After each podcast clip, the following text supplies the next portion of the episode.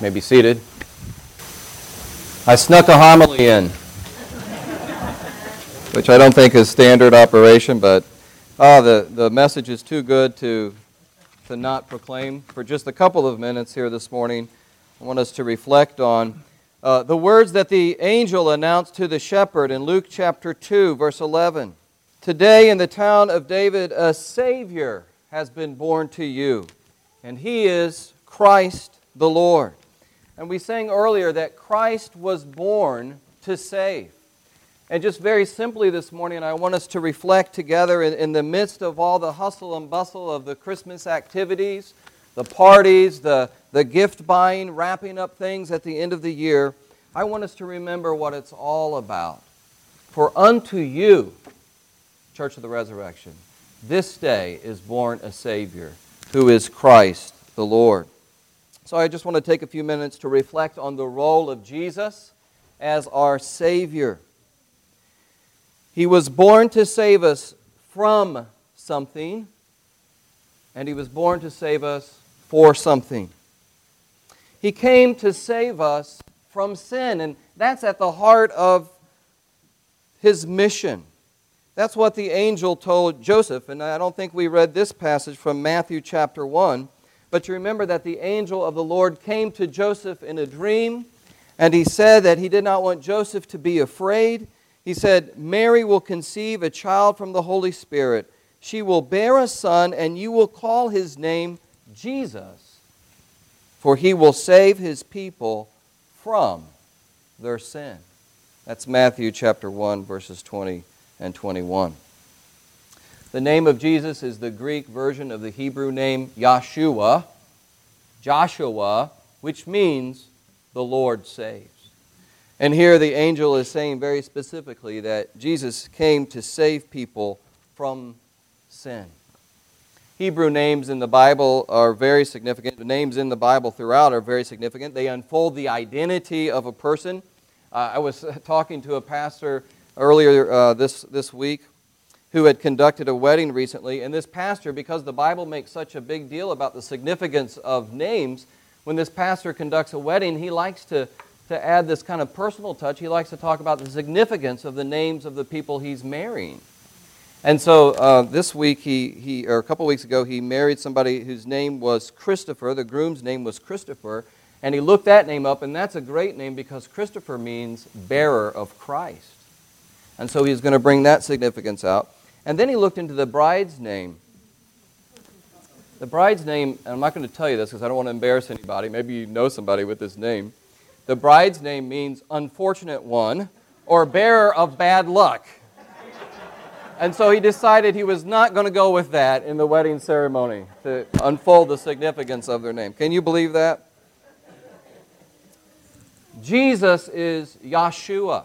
Jesus is a Savior, and He's called that because He's going to save people from their sins.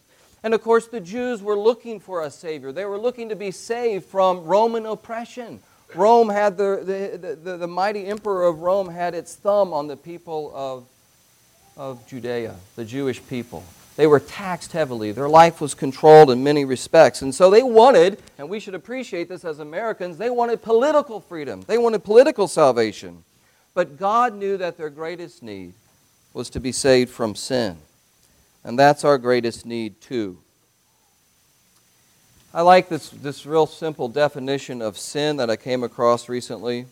Simple definition sin is saying no to God. Sin is saying no to God. We might be good people, we might be nice people, but all of us at different points in our life, and even today, there are places in our life where we may be saying, No, God, I don't want you to be the ruler over my life. I want to be my own ruler. And we set ourselves up as God, and that puts us at odds with God, and that puts us at odds with others. See, the problem is if I think I'm God and you think you're God, what happens when we get together? There's going to be a clash, there's going to be a collision. It's like a room full of unsupervised toddlers. They all want to be in charge, they all want that toy. And what results is conflict and division and destruction.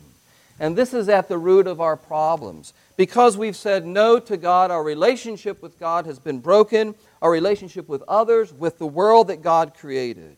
But God, out of His love, sent a solution the babe born in Bethlehem to save us from our sins. Did you see this commentary by uh, Benjamin Watson, the tight end of the New Orleans Saints? Did you see that commentary on Ferguson? It went viral. And uh, this was probably one of the most insightful things written about Ferguson by this NFL football player. And this guy, I think, has got a career way beyond football. Very insightful, very balanced. But he said this in his commentary. I encourage you to look this up. Just Google it Benjamin Watson Ferguson, and you'll find it. He said this in his commentary Ultimately, the problem of racism is not a skin problem, it's a sin problem. Isn't that good? Sin is the reason we rebel against authority. Sin is the reason we abuse our authority. Sin is the reason we are racist, prejudiced, and lie to cover up for our own. Sin is the reason we riot, loot, and burn. But then Watson goes on and he says, In the face of this reality of our own sin, I'm encouraged, he said, because God has provided a solution through Jesus Christ, his Son, and with it a transformed heart and mind. Sin is the problem, but God sent a solution. Jesus Christ saves us from our sin. We've said no to God. We have sinned against God. But Jesus Christ grew up and he always said yes to God. He always obeyed the will of God. He lived a perfect life in our place. And he offered that life up as a sacrifice for our sin. He paid the penalty that we deserve. And because of him, when we put our faith in his life and his death and his resurrection, we know that we're forgiven by God. We're no longer guilty before the judgment of God. So I just want to remind you of the simple truth today to celebrate this fact that through Jesus Christ, we are made clean from the guilt and stain of our sin. And this is good news of great joy for you and for me. Christ was born to save. And then I want to talk about the positive dimension of Jesus' saving work. He came to save us from something, but He came to save us for something as well. He came to save us for a new life, life in the kingdom of God. When Jesus started His ministry, when He started preaching, it says that He, he, he said, I have come to preach the kingdom of God, the good news of the kingdom of God. That was his theme. That God had broken into history in time and space through his ministry. Forgiveness of sin is the threshold, that's the entryway into the kingdom of God. And once we're in there, we see that there's a whole new world life under the reign and power of God, a life lived according to the values of God. What does the kingdom of God, what does life in the kingdom look like? Well, we just look at Jesus' ministry and think about different scenes in the gospel of Jesus' ministry, and we have these snapshots of life in the kingdom. Uh, see him reaching his hand out to touch a man that's filled with leprosy, whose skin is, is blotched and red, who's been shunned by his community, and see Jesus reaching out to this man and touching him, and his skin becomes white as snow. That's a picture of the kingdom of God. It's the touch of God's love that confers dignity and healing. Or, or think about the scene where Jesus takes a few loaves of bread and pieces of fish and he feeds 5,000 hungry people. That's a picture of the kingdom of God, God's miracle working power, joined with compassion for the needy. Or think of the scene of Jesus at the tomb of his friend, Lazarus. Lazarus has died, and, and Lazarus' sister Martha is there, and she's, she's really at a, at crumbled in a heap of grief at Jesus' feet. And Jesus says to her, Whoever believes in me, though he dies, he will live. And if you believe in me, you will never die. Do you believe this? And then Jesus commands Lazarus to come out of the tomb. And Lazarus, extraordinary miracle, staggers out of the tomb wrapped in these grave clothes, in these linen cloths. That's a picture of life in the kingdom. It is death defying hope, grave robbing hope. What are you fearing in your life, brothers and sisters, today that looks hopeless? What situation in your life are you facing that looks hopeless? What's the tomb that you're standing at? I wrote this line because I needed to hear it this week. Don't let the cynicism, the doubt, and the cares of this world squeeze out the good news of great joy in your life today. Christ the Savior is born. He saved us for life in His kingdom. He saved us from, him, from, from sin. And we need to remember this truth that Jesus is our Savior because if we don't remember that Jesus is the one we should be looking to for salvation, we're going to look elsewhere. We're very good at, at constructing ways of saving ourselves.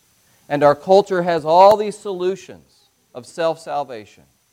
Think about our culture. Think about our immediate culture. Think about St. Louis. Think about West County, St. Louis, and what our culture says you need to have to be secure, to be happy money, status, health.